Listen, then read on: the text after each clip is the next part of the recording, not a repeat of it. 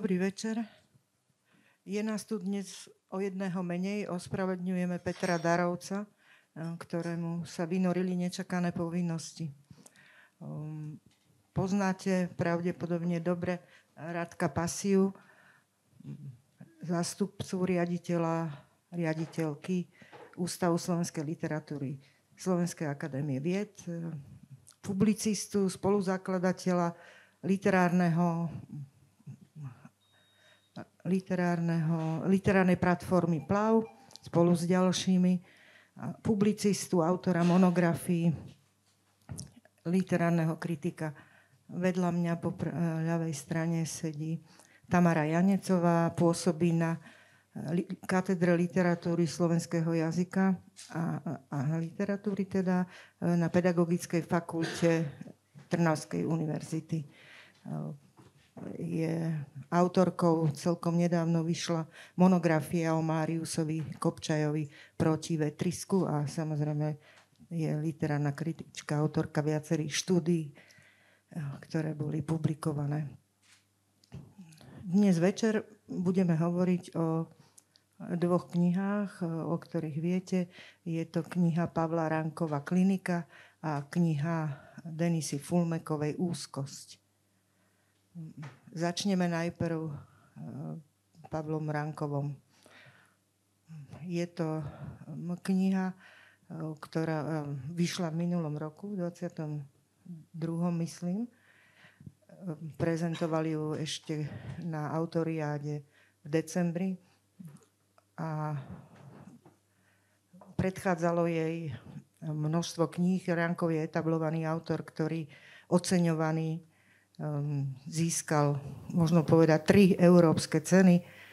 Ehm, významné Angelus, polská cena, veľmi významná, potom európsku, cenu Európskej únie za literatúru a napokon takisto európsku cenu um, európskych novinárov, ktorí čítajú a vyberajú medzi knihami vo francúzskom preklade takisto bol oceňovaný doma a je to jeden z našich najprekladanejších autorov. Úzkosť e, Denisy Fulmekovej. K Denise Fulmekovej by sme mohli povedať, že jej príbeh jej písania sa spúšťal tak pomaličky s takým tichým s tichým vrčaním, hrmotom, až naberal e, obrátky ako taký slabší dízlový motor. Ehm, začala publikovať, e, vyšla jej kniha jej blogov alebo pejtónov, ktoré pozbierala zo svojej činnosti v novinár, z novinárskej činnosti, redaktorskej v rozličných časopisoch, možno povedať tabloidoch. Aj. A potom vyšla jej básnická zbierka, potom písala tak celkom potichučku vyšlo niekoľko románov, ktoré ona sama hovorila, že sú ženské a že sa veľmi dobre cíti v tom prostredí ženských románov. A potom zrazu sa zjavili. Ešte medzi tým vydala spolu s Petrom Mačovským, to bolo také trošku rozvírenie vod, klebet román, taká zaujímavá vecička. No a potom v roku 2016 Konvália, za tým v 18. bola a v 18. a 20. Čiže Posledná bola tá Agáta v 20. a doktor Brás v 18.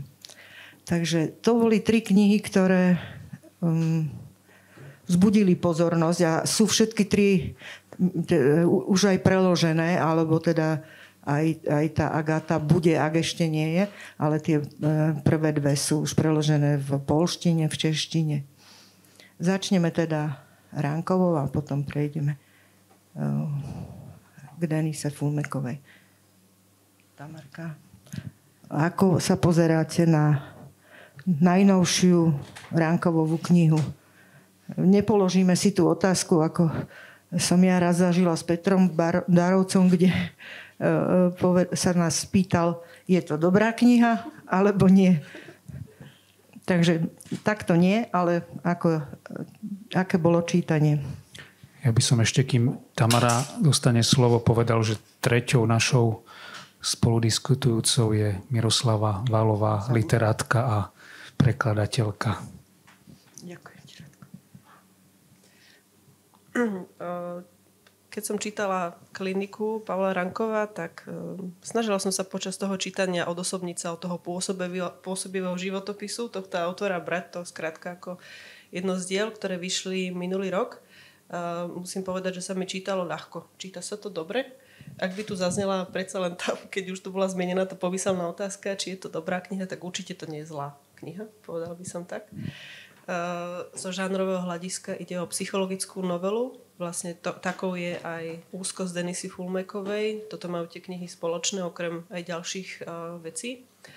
V klinike Pavla Ránkové protagonistom, protagonistom muž v strednom veku, a príbeh je založený na tom, že sa počas 7 dní snaží dostať na kliniku, aby sa stretol s takým záhadným, mysterióznym profesorom, ktorom nevieme, či je to psychiatr alebo psychológ, ale je to skrátka nejaký čarodejník v oblasti ľudských myslí.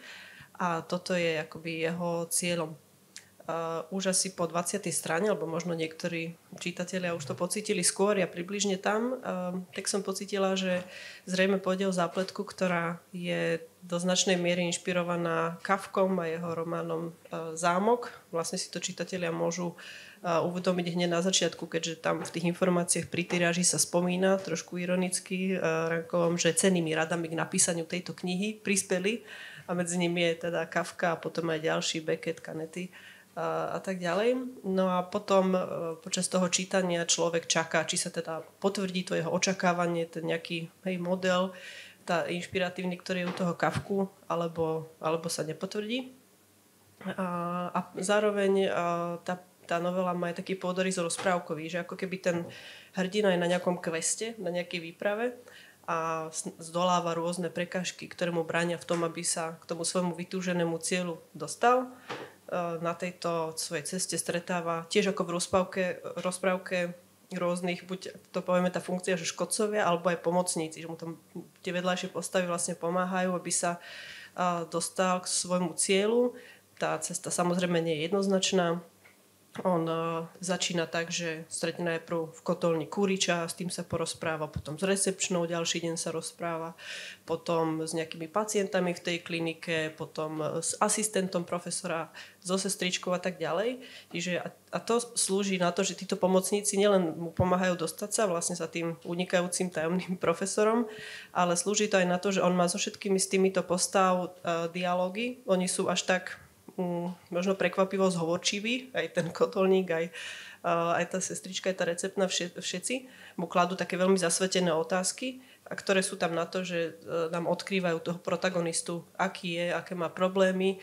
Uh, oni ho tam spovedajú v oblasti rodiny, až do niekoľkých generácií idú a falošné spomienky a nejaké projekcie a vzťah k deťom, vzťah k samému sebe.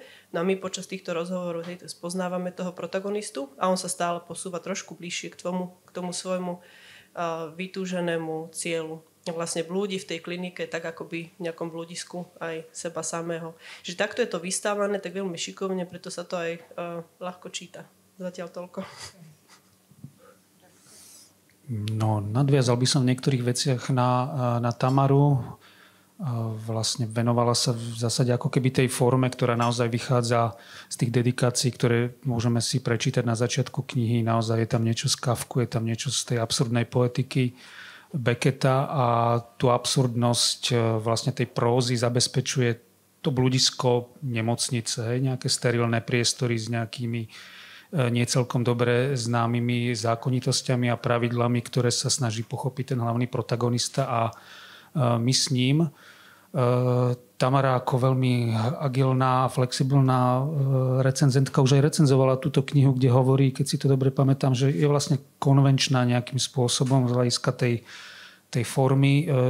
To je pravda, ale zároveň literatúra súčasná nutne recykluje nejaké vzory. Ja si myslím, že je to konvenčné dielo zároveň veľmi, veľmi umne napísané A sú tam nejaké také, popri tom absurdnom, alebo na tom absurdnom pôdorise sú e, veci, ktoré e, mňa zaujali a to je, čo u Rankova nie je podľa mňa úplne bežné. Tu sa viac ukazuje ako autor, ktorý má zmysel aj pre humor. E, a ten humor sa prejavuje napríklad e, takými odkazmi vlastne na stav súčasného zdravotníctva. Vieme, že vlastne v istých momentoch ako keby glosoval to aktuálne dianie, ako keby spoločenské stav slovenskej spoločnosti skrz vlastne obraz tej, eh, tej nemocnice. A eh, zároveň tu padá tiež Peter, ktorý tu nie je, pozdravujem ho, tiež kladie veľmi často otázku, že čo tie knihy majú spoločné. Mne sa zdalo, že na prvý pohľad, že že nič, už ten vizuál tých kníh je naozaj ako absolútne, absolútne e, rozdielný. Ale zdá sa mi, že Ranková kniha, podobne ako Fulmekovej, je aj kniha takej nejakej bilancie človeka stredného veku. A to je zaujímavé, že okrem toho absurdného pôdorysu e, toho románu alebo novely je tam taký príbeh ako keby toho rozprávača, tej hlavnej postavy, ktorý sa ukazuje vlastne ako, ako kľúčový, hej, kde postupne ako keby sa pripravuje na to veľké stretnutie s profesorom, ktorý ho raz príjme a raz mu teda urobí tú anamnézu a potom diagnózu. A ten jeho proces prípravy spočíva v tom, že vlastne nejakým spôsobom sumarizuje svoj život, vzťahy s rodinnými príslušníkmi, zachádza naozaj do takých ako intimných e, detailov svojej vlastnej psychológie aj tých rodinných vzťahov. A to podľa mňa Ránko veľmi, veľmi umne a efektne tam napísal. Takže je to kniha, ktorá sa aj dobre číta okrem iného. Nadviažem tiež na to, čo ste hovorili. Tak okrem e, Kafku a Beketa, Kanetyho je tam možná veľmi jasne vystupujúca súvislosť s talianským spisovateľom Dínom Budzatým. Neviem, či, či Palo ho pozná, e, vyšiel na Slovensku, ale pred viacerými rokmi. Konkrétne s takou novelou Sedem poschodí. Je to tiež novela z nemocničného prostredia tiež e, je, ide tam vlastne, no je to veľmi príbuzné. Ide tam o to, ako pacient, už pacient v nemocnici, z toho siedmeho poschodia postupne klesá za každým mu povedia, že ide, sa tam malovať alebo niečo takéto a posun, posúvajú ho až vlastne pochopí na to, že, jeho, že to celé je na to, že o, jeho stav sa zhoršuje. A tiež je to také, také čakanie, absurdity, veľmi zaujímavé. A potom takisto by sa to ešte k ďalšej Budzatýho knihe Tatarská púšť. Tam sú tiež také spojiva čakanie do nekonečná absurdnosť. Zrejme je to zaujímavé, že zistíme, že či, či Pálo pozná toho Budzatýho, ale ak nie, tak potom je to proste by to stálo pre niekoho, by to možno bolo zaujímavé urobiť takú štúdiu, že, že, že ako sa tieto motívy aj keď veľmi modifikované, viac alebo menej e, posúvajú, aj bez, bez priamých takých apropriácií. No pokiaľ ide to, čo ste e, Tamarka naznačili, že teda je, je takým e, pikárom, taký, bez toho, aby takým antihrdinom, antirytierom, ktorý putuje. Môže to aj tak byť. Zdá sa, že v slovenskej literatúre je Ehm, viacero takýchto um, takýchto odvolávok na túto pitaresknosť napríklad um, viem, že ktorý si s kritikou tak pomenoval uh, Rinaldovú cestu víťaz Taviarského, že Rinaldo tiež je taký, takým pikarom. Mne sa zdá, že, že ten text Ránkovov je v tejto knihe um, zrazu iný.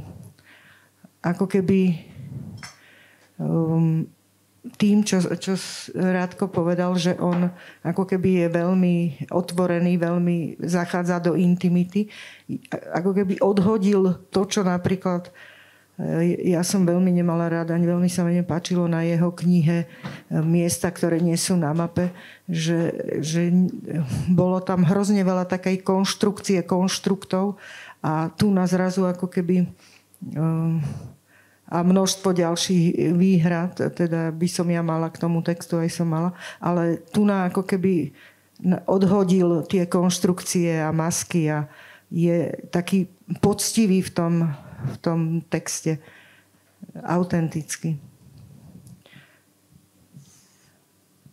No, naozaj mám pocit, že e, ak teraz odhliadneme od celého toho kontextu, ktorým, ako vieme, sa e, Ránkov silne inšpiruje v celej svojej tvorbe, že je tam množstvo tých odkazov na, na tú literatúru priznaných aj e, nepriznaných, tak ak teraz odhliadnem od toho kontextu a sústredím sa na kontext iba jeho diela, tak mám pocit, že táto poloha je taká asi najpresvedčivejšia u neho. Len pripomeniem, že začínal naozaj takými poviedkami, lešeniami, hej, ktoré sa končili tou prekvapujúcou pointou, otvoreným záverom, ale naozaj to boli vlastne ako keby také konštrukty, ako keby tej literatúry. E, potom mal takéto obdobie z môjho pohľadu e, prekladatelia a zahraničné ceny by ste povedali niečo iné, ale z môjho pohľadu to slabšie obdobie takého pokusu o tie historické romány alebo ten taký realizmus e, mapovania vlastne slovenských alebo stredoeurópskych dejín. Aj tá známa slávna kniha stalo sa 1. septembra alebo inokedy. A tu ako keby uplatnil tú naozaj akože brilantnú svoju technicitu, ktorú má ako spisovateľ s tou schopnosťou ako vložiť tam nejakú psychológiu a nejaký taký vnútorný príbeh, ktorý sa vie emocionálne ako dotknúť toho čitateľa. A to je naozaj vlastne ako keby beznádej toho hľadača profesora v nemocnici. A tá beznádej sa neopiera iba o to, že ho tam týždeň nevie zachytiť v žiadnej ambulancii, ale aj v tom, že si vlastne postupne ako ukladá ten svoj vlastný príbeh, prečo za ním prichádza. To je príbeh vlastne nejakých vážnych vnútorných problémov, hej, ktoré sú nejakého psychického alebo intimného rázu. To je z môjho pohľadu také novum, toto prepojenie Urankova a toto teda ja oceňujem. Ešte by som nadviazala na to, čo hovorila pani Valová v súvislosti s tým pohybom v rámci polikliniky, že u toho buzatého je to teda ten zostup smerom dolu, tak tu to máme opačne že sa postupuje v tom vertikálnom pohybe od hej, toho prízemia smerom až hore. A okrem toho, že je to, že je to také bludisko, tak je to vlastne aj väža alebo ako pyramída. Ono je to aj zmienené táto metafora v tom texte, že tá múdrosť sídli kde si, kde si hore, čo je taký dosť univerzálny zase model možno priestoru, toto, tento typ rozvrhnutia. A to, čo hovoril Rado, tak neviem, ja tam tú istú vykonštruovanosť som cítila, všetko tak do seba dobre zapadalo v jednotlivých rozhovoroch s tými vedľajšími postavami sa objavovali motívy, ktoré do seba nakoniec tak zacvakli, že tak aha, tak toto bolo, aj ten záver je tam taký ako otvorený, naznačený aj vytrhnutou stránkou, že nedokončený je vlastne ten, ten príbeh. A ešte k tomu modelovaniu, lebo ako je dôležitý vlastne ten priestor kliniky, že sú tam tie nepravdepodobnosti, tak ono to naznačuje vlastne aj tá obálka, aj to stojí za zmienku. Myslím, že je tam, ako vidíte, tak z jednej aj z druhej strany vyzerá rovnako, čiže človek často hej, som zobere do ruky knihu a začne čítať e, alebo otvorí ju mm, hore nohami, to je tak schválne, aby to vyzeralo ako taký labyrint. Nemá to začiatok alebo nemá to nejaký presný koniec, vchod alebo východ a je tam aj taký veľmi jednoduchý hlavolam, že sa to vlastne dá čítať to meno, priezvisko zľava doprava, z, z, z, hora, z hora dolu. A s, tou, e, s tým modelovaním priestoru súvisí potom aj vlastne tá rozprávacká perspektíva, je to rozprávanie v prvej osobe, avšak je to typ nespolahlivého rozprávača, pretože jeho spolahlivosť uh, už spochybňuje ten jeho stav, lebo my tam vidíme, že on často je taký ako zmetený, že um, uh, jednostaj sa tak analizuje, sám seba rieši. Ja som tu si dala aj tieto, tak sa na to uh, otvorím tieto poznámky. Uh, skrátka, musím profesorovi povedať, že až po mnohých rokoch som pochopil, aký šašo som bol pre väčšinu priateľov. Je to dosť zarmucujúce zistenie, lebo som sa po celý ten čas považoval za vynikajúceho spoločníka s obdivuhodným sebaironickým humorom, čiže rieši to, čo by si boli bývali pomysleli tí kamaráti. A teraz len aby som to profesorovi nevykladal so sebaironickým humorom, čiže rieši ešte to, ako by to hovoril profesorovi a čo by si profesor bol býval pomysel, to si teraz zamotaný v, to, v tých analýzach, v tých sebaanalýzach a uh, on je taký zmetený, že príde jeden deň niekde a všimne si, že tam je 5 schodov, ďalší deň príde na to isté miesto, zrazu, že rieši 4 schody tam boli, alebo 5, alebo koľko stoličiek. Čiže je tam spochybnená aj akoby áno, spolahlivosť toho, toho rozprávača, čo zase veľmi korešponduje s tým, aký je to priestor, taký blúdiskový, tiež takéto zneistenie, že ako to teda vlastne je to blúdenie, to labyrint tej, tej mysli. Že v tomto je to tak, áno, u mne vykonštruované, dobre sa to, dobre sa to číta pozor, aby sme sa nepomýlili. Na, áno, samozrejme, je tam tá konštrukcia, ale nie konštrukt. Tu je v, tom, e, v tej pomedzi časti konštrukcie je ten text, ktorý e, sa, sa teda mne zdá a zrejme Radkovi, že je iný než doteraz, že, že je hĺbší, autentickejší. Čiže v tom vidím ten rozdiel, a, ale stále mi tam niečo v tom konštrukte predsa len prekáža to je, a to je záver. Ja viem, že to je taká, aj, aj nerada o tom hovorím, že je to taká, taký záver háklivý, citlivý, ale proste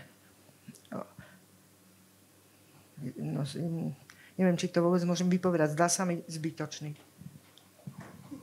No ja som aj nemyslela to tak, že neroz, nerozdeľovať medzi tým, že čo je konštrukcia, štruktúra. Každý text má štruktúru, niektorý má takú precíznejšiu, niektorý má e, zámerne takú uvoľnenejšiu, tento je precízny, ale tá, vyslovene som to myslela tak, ako že vykonštruovano, že predvídateľnosť. Mm-hmm. E, málo čo v tom texte ma nejako prekvapilo, ba priam, priam nič čo nie, ako, že nemusí ma teraz snažiť sa Ranko hovoriť, že tak teda dám tam tú prekvapivú pointu, hej, také mal nejaké hej, v minulosti triky.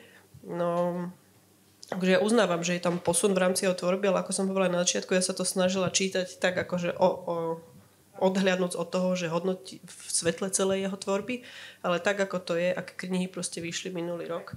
A tamto u mňa táto vykonštruovanosť, mysle nejaká modelovosť, nejaká umelosť, stráta tej ilúzie, že čítam niečo, že ma to tak vtiahne a zabudnem na to, že je to literárny text, za tým je nejaký autor, ktorý má nejaké stratégie, tak toto tam e, u mňa tak nezafungovalo. No, e, je zaujímavé, že ten, teda pre mňa ako tak čitateľský, už keď odbáčam alebo, alebo predbieham a už to začínam porovnávať teda aj s tou druhou knihou, mám pocit, že e, od tej rankovovej klinike e, dobre sa to číta, človek tam cíti ako tú prácu, má to hlavu a petu, aj keď to nemá záver, alebo ten záver tam nahrádza e, tá vytrhnutá strana. Ale e, ten text sa stále pre mňa tak vlastne ako tým prečítaním, ktoré je s istou slasťou, s použitkom vlastne vyčerpáva. Hoci je podľa mňa oveľa umnejšie, remeselne prepracovanejší, ako je Fulmekovej kniha, ktorá ale tou možno fragmentárnosťou, takou vlastne kopením ako rôznych tém a takou vypetejšou, vypetejším formulovaním nejakých názorov na veci, ako keby otvára viac otázok alebo je taká zadrabčivejšia. Ranko je v tomto, tá klinika je v tomto zmysle naozaj taká hladká modelová próza, kde ten človek ako ňou, ňou prejde. Je tam na rozdiel od tých iných, ako sme spomenuli, takéto psychologické, zadrabčivé nejaké pozadie, ktoré je u neho nové, ale stále je to teda Pavel Ranko. No. Ehm, Fulmeková je, tak povediať, otvorená, má množstvo otvorených okien, nadhodila množstvo tém, a kdežto Ránkovové dielo je ako uzavretý, uzavretý artefakt aj keď tam na pozadí vidíme tú, tú kritiku zdravotníctva, mohli by sme to aj tak čítať, ale myslím si, že to nie je vôbec ako keby prvoradé, že on proste vytvoril e, do seba zatvorený útvar, a, ktorý, ktorý sa týkal jeho a účtoval sám so sebou. No a to, čo je také pre mňa, čo bolo zaujímavé, to už sa opakujem, bolo naozaj tá komunálna línia toho, že zrazu do toho uzavretého sveta vchádza ten rozprávač A my sa dozvieme, že je to rozprávať stredného veku, lebo príde na, na vrátnicu a hovorí, že toto je, kedy si za mladí to bola vrátnica. Potom sa tento priestor, e, tá pani sa volala informátorka a teraz je to recepčná. A ako pokračuje ďalej v tom modelovom svete, v tom bludisku eh, eh, chodieb a hľadania profesora, ale občas tam zasvieti vlastne taký odkaz, ktorý nás vracia do nášho reálneho sveta, trošku aj k autorovi, trochu k tomu svetu, v ktorom žijeme my. A takýchto odkazov je tam viac a keď sa objavia, tak eh, je to veľké osvieženie ako toho inak naozaj takého preparovaného sveta, toho, toho zámku tej nejakej slovenskej nemocnice ohradenej plotom a uzavretej vo svojom svete. Ešte máte tu na nejaké zaujímavé príklady? No, ja ich tu som mala vlastne iba štyri, dve mám k tomu, že som chcela uh, iba nejak demonstrovať, ak by bol nejaký priestor, alebo došla k tomu téma, k tej vlastne absurdnosti, že tí zamestnanci tej polikliniky sú, sa správajú tak um, Zvláštne je to prísne hierarchizovaný priestor, oni sa tam môžu pohybovať len s kartičkami, kde majú čipy a majú prísne vyhradené, že iba toto poschodia potiaľto, alebo ďalej už sú turnikety. Je to také, že nemáte to úplne dobrý pocit e, z toho pohybovania sa v tej uh, klinike. A aj správanie tých uh, zamestnancov je no také akoby posilňujúce tú poetiku absurdity. Tak iba na to som tam mala nejaké príklady, že neviem, že bolo tam nejaký štvrtý alebo piatý deň štrajk zamestnancov a potom na ďalší deň hovorí asistent toho profesora nášmu, nášmu hrdinovi, že, že, no, že budú za to sankcie, bude za to trest, že musím sa aj všetkým ospravedlniť pacientom, ktorí ležia v klinike pokľačiačky, alebo keď tam jedn, za, jedn, za jednej noci počas búrky vypadla elektrina, tak sa tam vypukli nejaké orgie a potom zase bol nejaký za to trest, že tých zamestnancov zbili a také je to že v čom si je ten, tá, ako nie je to nejaká krásna pyramída, ale, ale čo si je v nej také zlovesné, akože možno to súvisí s tým glosovaním toho slovenského zdravotníctva, či týmto smerom to autor uh, tak modeloval, tak iba také som tam mala keď, vlastne na toto. Keď priznáva učiteľov Kavku a, a napokon aj ten Budzatý nespomenutý, tak tiež e, to je zlovesné. Mhm. Tak pomaličky sa musíme presunúť.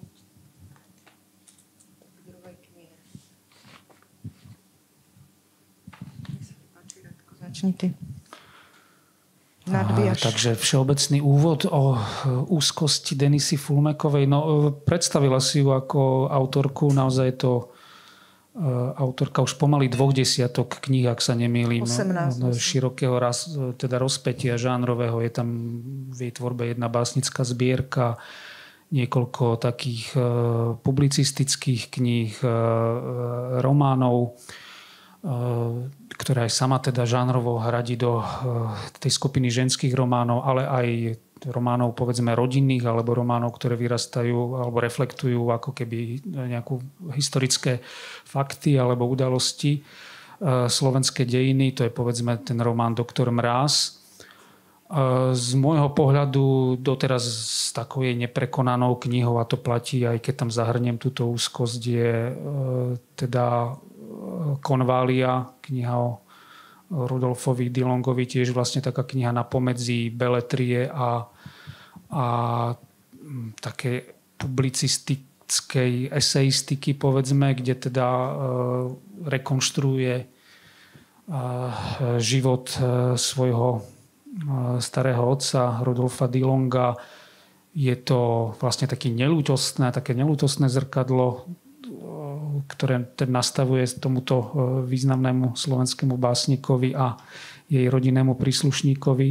O to je tá kniha e, cenejšia. E, kniha Úzkosť je fragmentárna novela alebo taký útlý román, ktorý v niečom nadvezuje z môjho pohľadu na tú knihu, ktorú si tiež spomenula, na Klebet román ktorý napísala Denisa Fulmeková s eh, Petrom Mačovským v tom zmysle, že, eh, že naozaj je to ako súbor takých eh, reflexí, ktoré sa týkajú takého úzkeho prostredia, takých niekedy doslova klebiet.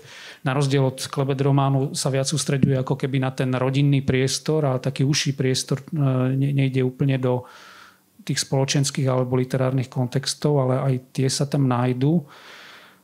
Kľúčová je tá fragmentárna štruktúra, ktorá jej umožňuje odbočovať od tej základnej línie a to je línia úzkosti povedzme stredného veku. Je to taký vlastne pocit hlavnej hrdinky, ktorá na rozdiel od Ránkova, ktorý hovorí v prvej osobe, táto kniha je napísaná v tretej osobe, je tam istá dištancia, ale paradoxne je ako keby oveľa intimnejšia je tá kniha ako teda napriek tomu typu rozprávača.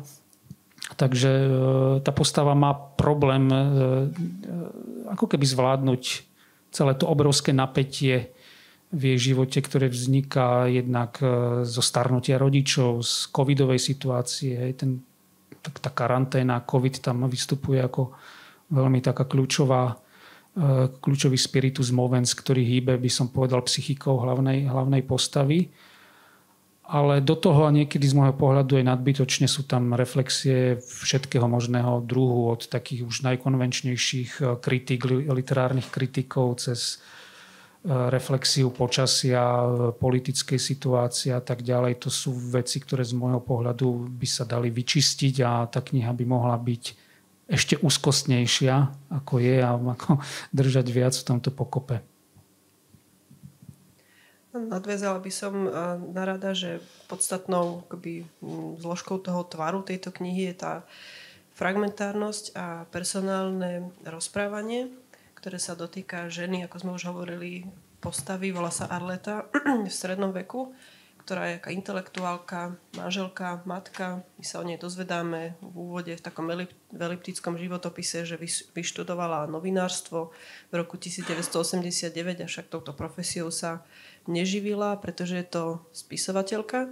A ako je Rado spomínal, tak podstatnú časť tam tvoria také reflexie. Je to veľmi introspektívna próza, taká psychologická novela, pre mňa podobne, podobne vlastne ako tá, tá klinika že introspekcia, taká reflexívnosť. A fragmentárnosť spočíva v tom, že hoci hlavná línia toho rozprávania je zasadená do obdobia súčasnosti, respektíve nedávnej minulosti, do obdobia pandémie a tých lockdownov a týchto vecí, to je akoby hlavná línia, no ona neustále prechádza aj tak retrospektívne do rôznych období svojho života, do tých spomienok na detstvo, na dospievanie, pubertu. Stále sa k tomu vracia a nejak to analizuje, lebo tá Arleta je taký, taký typ človeka, ktorý dosť uh, sám seba tak uh, analizuje a je taká, že zapamätá si nejakú vetu, ktorá bola vyslovená pred 20 rok, rokmi a sa k tomu vracia zo všetkých strán to rozoberá a to v akoby hromadí tú, tú úzkosť spolu s tým, že sa stará o chorých aj príbuzných, aj známych a sleduje ten ich telesný úpadok, vlastne zároveň s tým akoby svojim starnutím, čo je tam tiež dôležité, tá fyzická a zložka, je to reflexie vlastného starnutia, nejaké vyrovnávanie sa s tým. Že je to také dosť uh, no, fra- fragmentárne, skrátka, že nemá to nejakú pevnú, pevnú kostru, to poradie tých jednotlivých pasáží sa to rozvíja skôr tak asociatívne, že teraz, teraz to, teraz to. Mnohé z tých pasáží by sa dali zrejme prehodiť aj to poradie alebo aj povynechávať niektoré a, a až tak by to ako ten výsledok a, nezmenilo. To, čo tú prózu zjednocuje práve tento personálne rozprávanie. A možno by som spomenula jeden taký článok, ktorý vyšiel v roku 2012, napísal ho Vladimír Barborík volalo sa to, že ja jedna jediná v zátvorke e, podoba súčasnej prózy. To vyšlo v Romboide. A on sa tam e, venoval k úvahám o piatich slovenských autoroch, o Kopčajovi, e, Keplovej, Piusi, Modrovič a ešte niekoho tam rozoberal. A on tak to písal vtedy, že, že to sú pred tými desiatimi, viac ako desiatimi rokmi, že, že títo autority piati sú aj generačne veľmi odlišní, aj tvárovo, aj tematicky, ale čo si ich spája? A že je to už tak, um, akoby samozrejme to bolo v tej dobe pred desiatimi rokmi, že možno si to ešte ťažké je nejako povšimnúť, avšak uh, nejaký nekonvenčný like by to mohol vyjadriť slovami, že furt píšu o sebe. No a to, to už sa pred, hej, už uh, pred tými desiatimi rokmi tu bol pocit, že áno, tá próza subjektu, že je to už akési trošku uh, vyčerpané, alebo všetci tak píšu, No a tento stav je jak tu akoby stále, že to, čo tie knihy odlišuje, samozrejme, hej, tá téma, tie témy, ktoré tu sú zobrazované, nie sú vôbec banálne, hej, ale keď sa pozrieme na ten tvar, tak sú veľmi podobné tie prozy, aké vychádzajú posledných rokov tohto typu. ak môžem spomenúť iba aj také, čo vyšli teraz. Jana Turzaková, Krídla z papiera, alebo Katarína Želinská, Ženy bez rodokmeňov, knihy Veroniky Šikulovej, Tremolo Ostinato, alebo Lištičky majú rady, Teplo, alebo Luboš Benzák, Samota je moja mladšia sestra a práce a dni. Čiže je tu veľmi veľa, a to iba akože zlomok, čo som tak rýchlo spomenula, ako sa týmto spôsobom píše tie najpresvedčivejšie výkony možno za posledných 20 rokov predviedli podľa mňa Ivana Dobroková a potom, no, čo vyšlo z povzdalosti, alebo teda neskôr vyšli tie prózy Jana, prózy Jana Roznera. Ale tá akoby recyklácia možno toho istého žánru s tými, spôs- s tými spôsobmi, ktoré tam sú, tak pre mňa to nezafungovalo nejako No, že nie je to niečím originálne, že takýchto kníh som skrátka čítala veľa, hoci je tam odlišná skúsenosť, že áno, táto bola jedinečná, alebo to písala táto autorka e, od nejakej postave, ale toto bolo z môjho hľadiska konvenčné. Už iba poslednú, posledné dve vety poviem, že ono, to síce ten rozprávač miestami sa snaží byť taký kontaktný, že on sa prihovára čitateľovi. Aj na začiatku vlastne tam je, že že radšej sa pripravte na to, že tu nebudeme mať hrdinku, že tu budeme mať hrdinku, ktorá nám skôr či neskôr pôjde na nervy. Aj na viacerých miestach tak, že snaží sa tomu čitateľovi, že poďme sa na to teraz pozrieť a, a tak. Avšak e, ja som si potom uvedomila, asi na strane 40 to bolo, keď e, zase tak obracala na čitateľa, že vlastne tam sa rozberá taký leitmotiv tieto prózy. Leitmotiv je, že mena môžeme zmeniť, ale život nie že ako keby mena to je len ten povrch, ale odkazuje sa na tú autentickosť akoby tej látky, že život skrátka nezmeniete, život je taký, aký je. A uvažuje rozprávačka. Mena môžeme zmeniť a aj meníme. Premýšľajme však, či by nebolo príhodnejšie dávať ľuďom aspoň v knihách názvy stromov a rastlín. Tak vtedy som si už povedala, že táto rozprávačka mňa vyzýva k dialogu, aby som spolu s ňou uvažovala nad tým, že aké má dávať mená svojim literárnym postavám v texte a vtedy som pocitila, že ono sú to vlastne také retorické, mm. povrchné nejaké signály, ale ona potrebuje to ja, ktoré je v centre tejto knihy, potrebuje čitateľ ako nejaké zrkadlo, v ktorom sa skrátka sama seba zrkadlí a vidí, ale nepotrebuje partnera na ten dialog. Čiže taká monologická próza, koncentrovaná na seba. No, to je veľmi dobrý postreh podľa mňa. Nadviazala by som rádko na teba, že myslím si, že jej najzrelejšou a najhodnotnejšou knihou je Doktor Mráz, preto ako tam použila um, na výstavbu svojho príbehu aj um, oveľa viac literárnych a jazykových prostriedkov. Ako pracovala s jazykom v tej knihe, ako pracovala s archívmi, ako si dala záležať na tej presnosti. A myslím si, že to nie je tento môj pohľad na to, iba to, že naozaj tento rok nejako som e, jasnejšie uvidela, alebo neviem prečo som tak, tak úplne uvidela tú potrebu sa zamýšľať nad týmito témami, hoci sú dávne.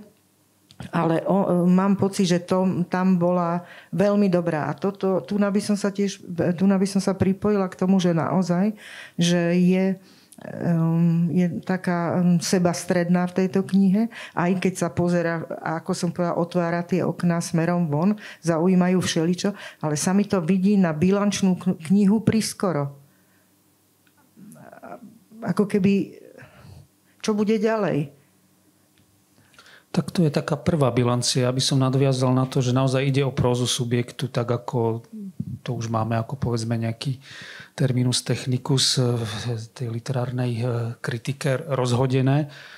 Ale úplne, samozrejme aj tá proza subjektu funguje v rôznych podobách. Tu naozaj asi je to najbližšie tej Verone Šikulovej v tej podobe toho, toho fragmentu, aj takého ako keby prednastavenia, prednasrdenia eh, na svet. Ja tu mám len jeden citát pripravený, ale ktorý podľa mňa definuje tú rozprávačku v tejto knihe, už dávno sa zhodli, že sneh nie je bielučká páperová perina, ale špinavá smradľavá kaša. No, ako o tom je tá kniha, tak toto vidí, hej, tá autorka tých, na tých 200 stranách, ten svet. Ľudia e, starnú, smrdia, ulice sú špinavé, vzťahy sa, vzťahy sa rozpadajú a e, ako čo je pre tú rozprávačku alebo tú Arletu zaujímavé je vlastne ten komentár, ten ako keby metasvet, ktorý ešte ako keby zachytáva tých, tých, tých klebiet alebo takých tých trblietok. A hoci je tou témou starnutie, nie je toto starnutie, ako to poznáme u Etely Farkašovej, takéto no, filozofické pojednanie hej, v tých ako románoch o tom, o, tom, o tom starom veku a všetkých výhodách a nevýhodách, ktorý prináša. Toto je stále o tej žene vlastne v plnom ako keby zdraví v strednom veku, na ktorú, na ktorú dolieha ako keby staroba niekoho iného. Hej. Nie, je to, nie je to v pravom zmysle slova o, o tom, alebo o tej, o tej rodine, je to stále, stále teda o nej. Preto mne sa veľmi páči aj ten, ten doktor Mráz, ale aj tá Agáta je zaujímavá, lebo vytvára, aj keď e, vytvára svet mimo seba. To je, že nie je to iba ten jej svet, ale je to svet, ktorý vytvorila na základe samozrejme historických skutočností a aj e, sú to príbehy, ktoré sú dokumentované. Opiera sa ona pri tej Agáte o dielo historika. Vyšla z neho, takže nie je to úplne, že ho vytvorila, ale predsa len dala mu literárnu podobu. Ale e, napriek tomu, že sa kniha volá Úzkosť, musím povedať, že má, e, je, je miestami veľmi humorná, je vtip, vtipná. Sú tam naozaj také postrehy, ktoré sú skvelým spôsobom e, zachytené črty, nejaké také situačné. Je to teda humor vlastne situačný, nie nejaký slovný, jazykový. A v tom teda cítiť ako keby vypísanosť Fulmekovej, teda nielen spisovateľskú, ale povedzme aj publicistickú odvrátenou stranou toho je taká istá, by som povedal, rozkolísenosť kvalitatívna tých fragmentov, ktoré to, že sú žánrovo rôznorodé, to by mi až tak neprekážalo, ale, ale niektoré naozaj skôr uberajú ako keby na súdržnosti tej celej knihy.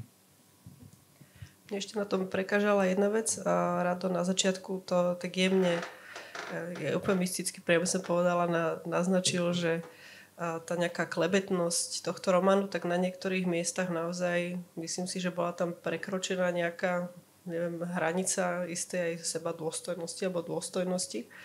A ono to tak asi býva pri tých knihách, ktoré majú, tak ako aj táto kniha má, nejaké autobiografické východiska priznané.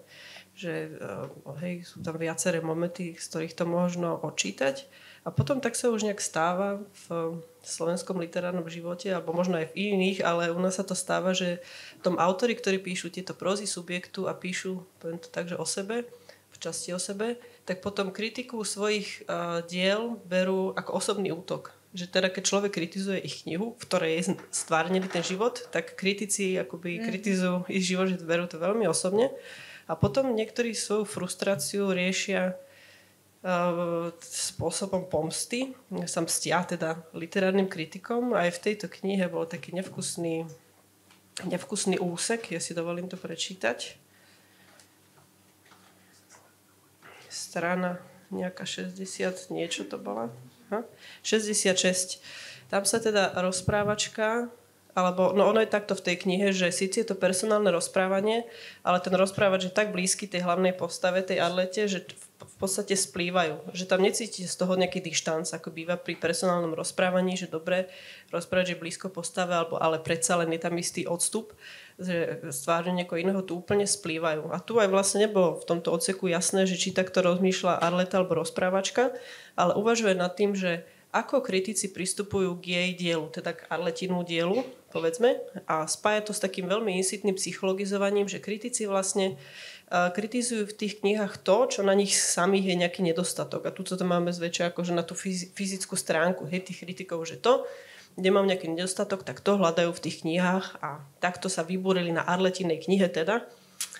Uh, Rapavému kritikovi sa nepáči, že postava v Arletinej knihe je zadefinovaná ako krásna žena.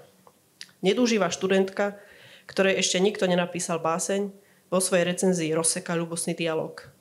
Spuchnutý nacionalista kričí, že sa v texte málo myslí na národ a suchopárna profesorka literatúry pri potriasaní masnou hlavou kreslí špičkou nosa pomyselné nuly a vraví, že ona sa nič nové nedozvedela.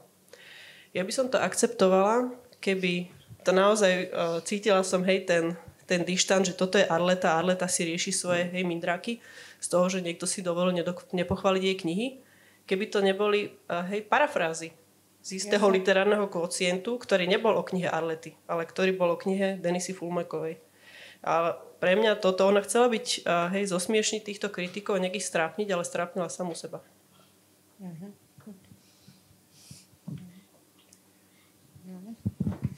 To už ale vpadá, padá na vrúb e, redaktorky Gabiky Magovej, s ktorou si to budeme musieť ešte nejako lepšie vydiskutovať. Gabika to redigovala? Áno, niektoré tie, tiež tie také trošku banálne uh, metafory alebo uh, takéto veci by sa boli dali tiež trošku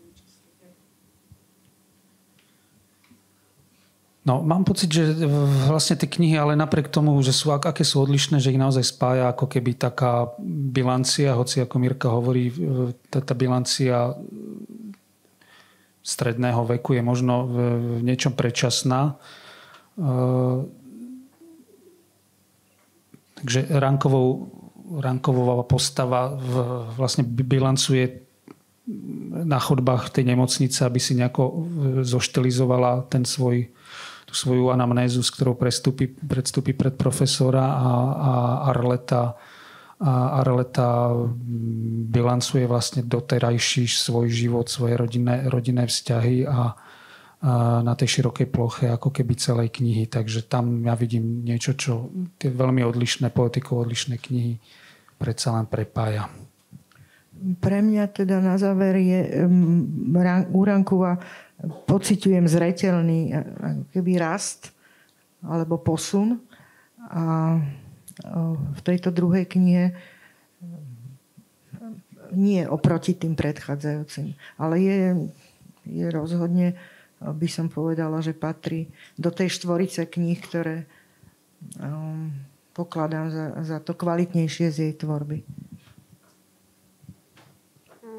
Obidve sú to pre mňa knihy, ktoré... Ja som síce Rankova čítala dvakrát, ale to preto, lebo som písal na to recenziu pred mesiacom a, a teraz pred kocientom, aby som si to tak osviežila. No výsledok bol pre mňa rovnaký, že vyčerpalo sa to jedným čítaním pre mňa.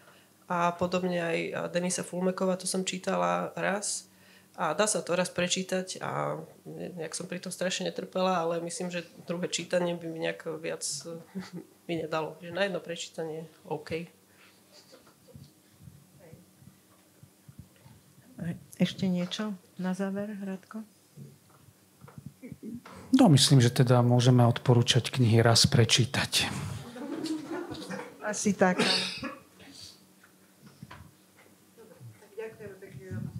Ďakujeme.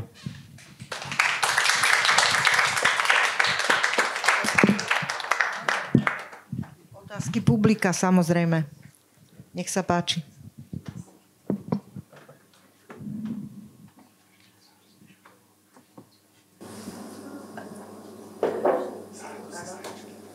Ja by som mala otázku k tej knihe Bela Rankova, druhú som teda nečítala, ale keď ste sa rozprávali o tých interpretáciách, mm, možno ako nejaké ukážky na kritiku zdravotníctva alebo tak, a keď som ju čítala, ja som mala chvíľu pocit aj práve v tých uh, obrazoch toho, že sa tí pracovníci nemocnice môžu pohybovať iba po nejakých vymedzených priestoroch, že je to možno tiež nejaký odkaz aj na pandémiu, aj na nejakú frustráciu z toho, že sme mali možno nejak zúžené, zúžený životný priestor na oveľa nižší, než na aký sme boli bežne zvyknutí, než, na nižší, než sme si vôbec vedeli predstaviť. A tiež to, že um, ja som to možno nevnímala tak, akoby ako by bola vôbec dôležitá tá postava toho profesora, že ako keby mne to celé prišlo ako tak nejaký kruh takého návratu v sebe, v sebe, že on sa vlastne snažil pochopiť cez všetky tie postavy, ktoré mu niečo získava, alebo mu niečo odovzdávali, cez ktoré niečo získaval, ako keby sa snažil tak navrátiť e, k sebe a vlastne tá vytrhnutá strana alebo ten záver knihy, ktorý by ste nazvali, že v podstate zbytočný, mne to prišlo, ako keby ho vlastne už tým pádom ani nepotreboval. Preto som sa chcela opýtať, že čo, či sa či je to možno nejaká nadinterpretácia, to, takéto chápanie tej knihy, alebo či tam môžeme vidieť jednak ten odraz pandemický a jednak No, myslím, že tú pandémiu tam určite môžeme vidieť, ale pokiaľ ide o to, že čo som pokladala za zbytočné, ani nie tak tú stranu, ale ja som pokladala za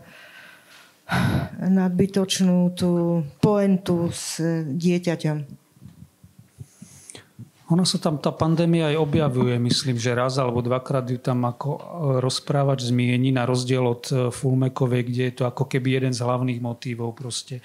Naozaj tá pandémia veľmi ťažko dolieha a vidíme, že sa ako tá postava ako keby mení, hej e, čo možno tú knihu spätne o pár rokov pozdvihne na úroveň istého literárneho dokumentu, lebo si myslím, že ako tie psychologické procesy, ktoré všetci poznáme a boli spojené s tým uzavretím do e, tých karanténnych priestorov tam v zásade akože dobre zachytila. Ale má to tam teda tam aj, aj ránko, hoci je to menej, menej explicitné, ale myslím, že dá sa to čítať aj takto. Možno ešte k tej časti uh, otázky. Vlastne preto je tá posledná strana vytrhnutá, alebo on si akoby to vyriešil s tými zástupnými po, postavami. Tak uh, uh, Áno, tak je to vymyslené, aby pre nás to bolo, malo to vlastne nejaké vysvetlenie a preto sa myslím, že tá, tá smrť uh, dieťaťa objaví až v závere, keď to všetko tak zacvakne do seba.